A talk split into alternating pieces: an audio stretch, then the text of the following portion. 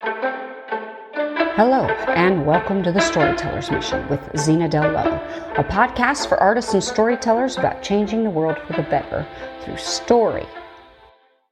What I'm talking about to you today is aha moments that I've had as a writer or as a story coach and teacher.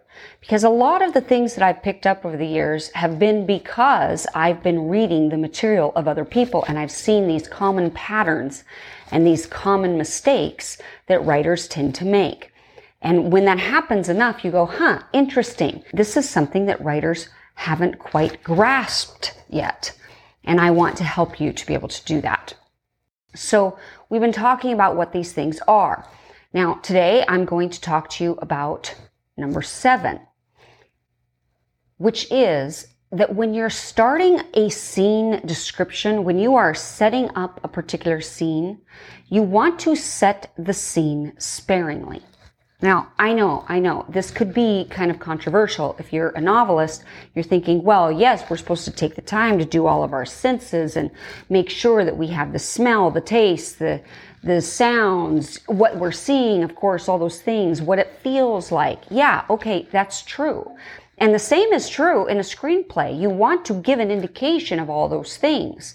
However, if you take too long to do it, it bogs the story down. It slows the story down. So there's a way to do it where you are able to do it more quickly, get into the action of the story, and then allow more stuff to be revealed as you go.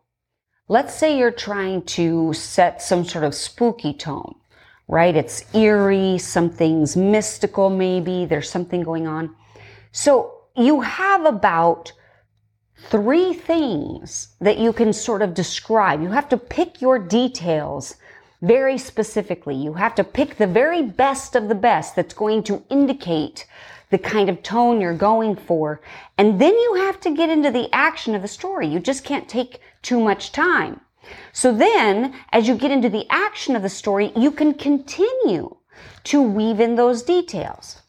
For example, let's say this is a supernatural thriller and you're trying to describe um, something creepy that's happening out of doors. Maybe uh, a creature of some kind is watching a human who has wrecked on the side of the road and they're trying to change their tire or what have you, and it's night.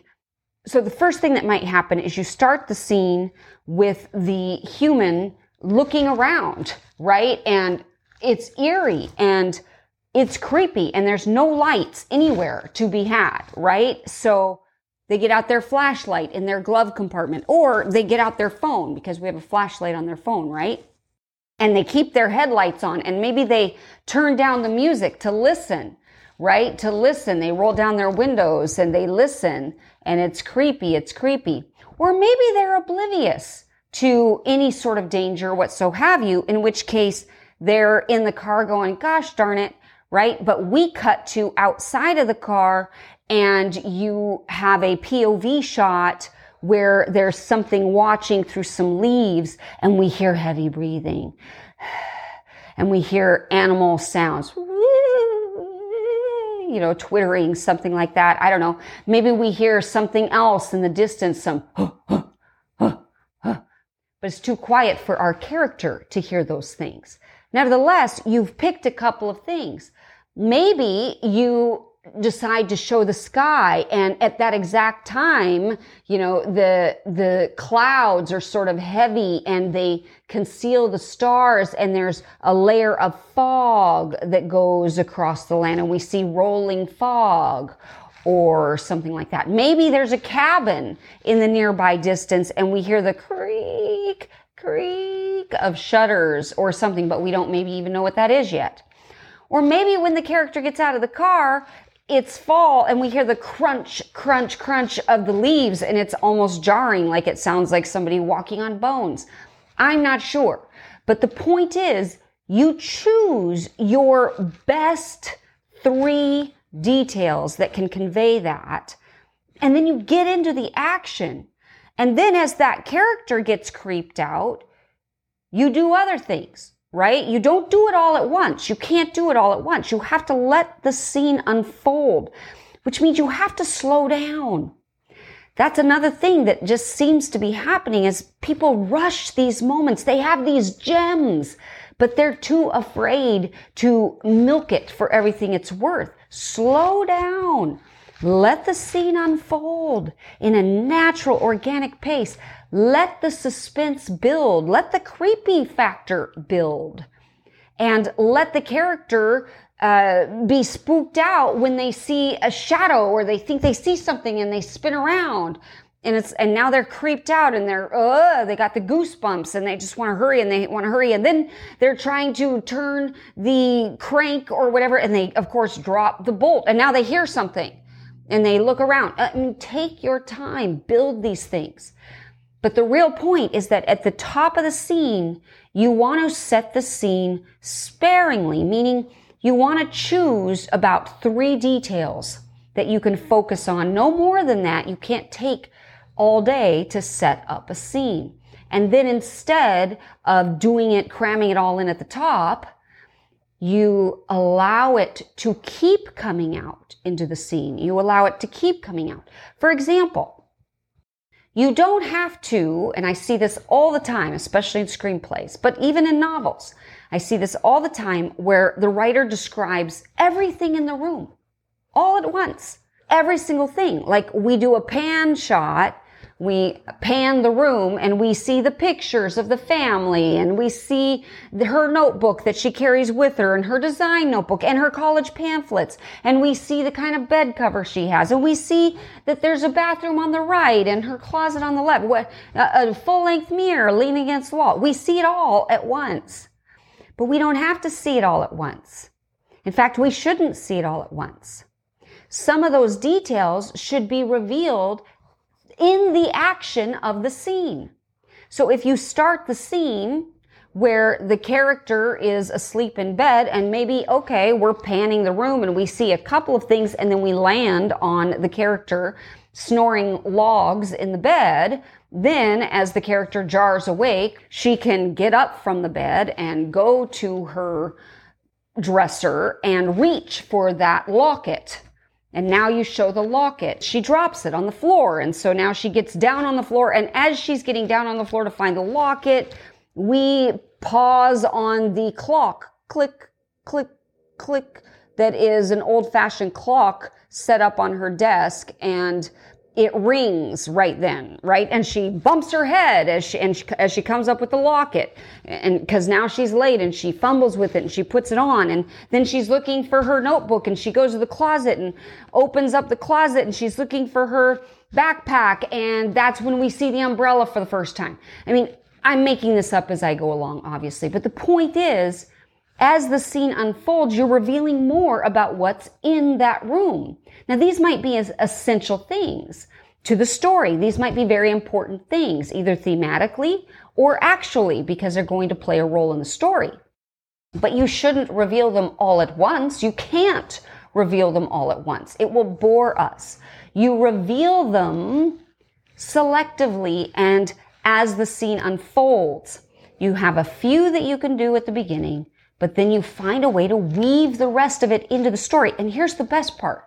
When you do that, it becomes less like a setup. Because what happens is, if you do it right, if you do it in the action of the character going about pursuing a goal, they're taking action, they're trying to get ready, they're fumbling, whatever, and you reveal those things at that time. Now you can make it play a part, a role in that, and we don't know we've been set up. So if you remember the discussion we had about setups and payoffs, the best way to have a setup and payoff is to make it invisible to us because it accomplishes something at the time. So in the example I gave of the clock that goes off, Maybe that's an important clock. Maybe that clock is something she inherited from her grandma. And inside the clock, she's going to eventually find that there is some sort of treasure map. And so the clock is important. But we show it in the context of her fumbling to get ready for work, she drops her locket, and now the clock that makes these weird ticking sounds, we don't know that that has anything to do with the treasure map later. We just think, oh, that clock is ticking to remind her like she's running late or something. So we're not expecting as an audience for that to come back into play. And that is delightful for us.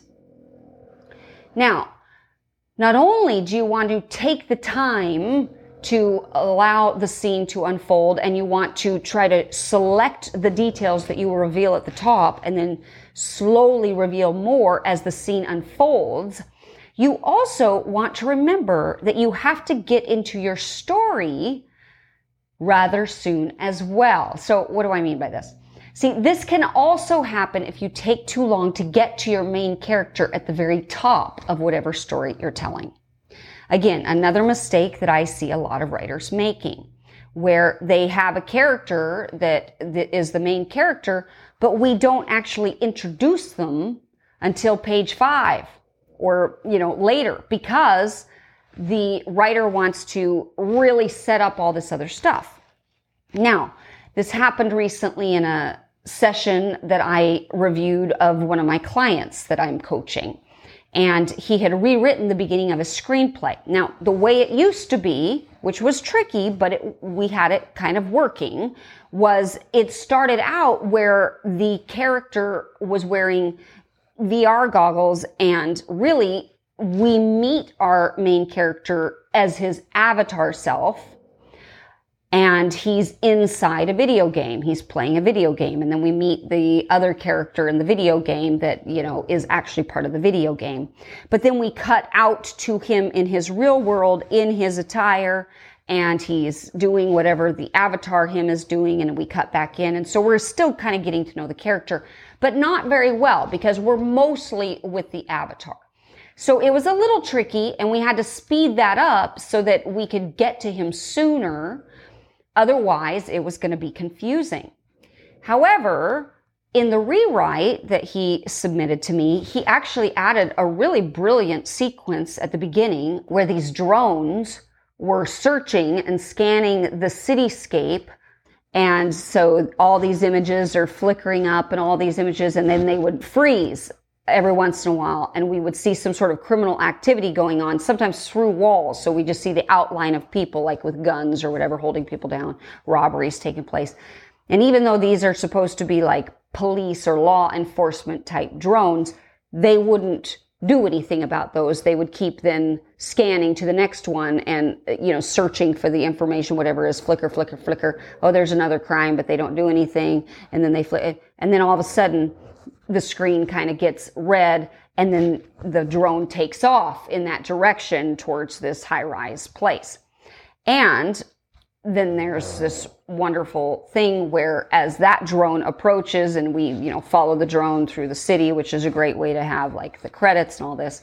But as the drone pulls up, then there's all these other drones that have also zeroed in on the same target. And so it's like this bees, rows and rows of bees hovering outside of this building waiting for orders to attack or do whatever they're going to do. But then he kept the original type of story or the type of intro that he had before, which meant that by the time he had done all of that and written all of that, now we didn't meet his main character until really page five. And I told him, well, that's not going to work because now it takes too long to get to the main character. So this happens a lot where the writer just takes too long to meet the main character. The only way that works is if you're really taking time to introduce supporting characters. So the only way that works is if you take the time to let us meet supporting characters. But I mean, that means you're really, really taking the time and you're really focusing on them a great deal. Now, I've given this example from the film Witness before. This is what happens in Witness. We meet most of the major characters in the Amish community. Certainly we meet Rachel and Samuel, who are major supporting characters, but we don't actually meet John Book, the Philadelphia cop, until about page 15. Why? Well, it's because we need time to get to know the Amish community that fits for that particular story, but we're really taking the time to introduce them. We kind of already know what John Book is like. He's a tough Philadelphia cop. We know that type, but we don't really know the Amish community. So the writer switched the order of how we sort of introduce the characters, and that's fine as long as we're really learning who those characters are. Otherwise, you need to get your main character much more quickly. Certainly, if we're not getting to them right away, then we better be diving deep into a supporting character, a major supporting character. And it better have a reason. It better make sense why we did that and why we delayed meeting our main character. So this is just something that I have found to be a consistent problem that I'm hoping my suggestions here will help you with. A, make sure you don't spend too much time setting up the scene. You've got to get into the action and then you keep revealing things and setting tone as you go with the action. And B, you got to get to the main character pretty quick unless you're going to dive deep into the supporting characters, in which case you can delay your main character, but only for so long. If you're a screenwriter, I want to encourage you to check out my class, Formatting as an Art Form, which is now available on the Storyteller's Mission website. And in my personal opinion, it is the best class on screenwriting that exists. If you're a novelist and you need help on anything with your story, then check out my manuscript critique services or, of course, my coaching services. I'd love to be of service. Thank you for listening to the Storyteller's Mission with Zena Dell May you go forth inspired to change the world for the better through story.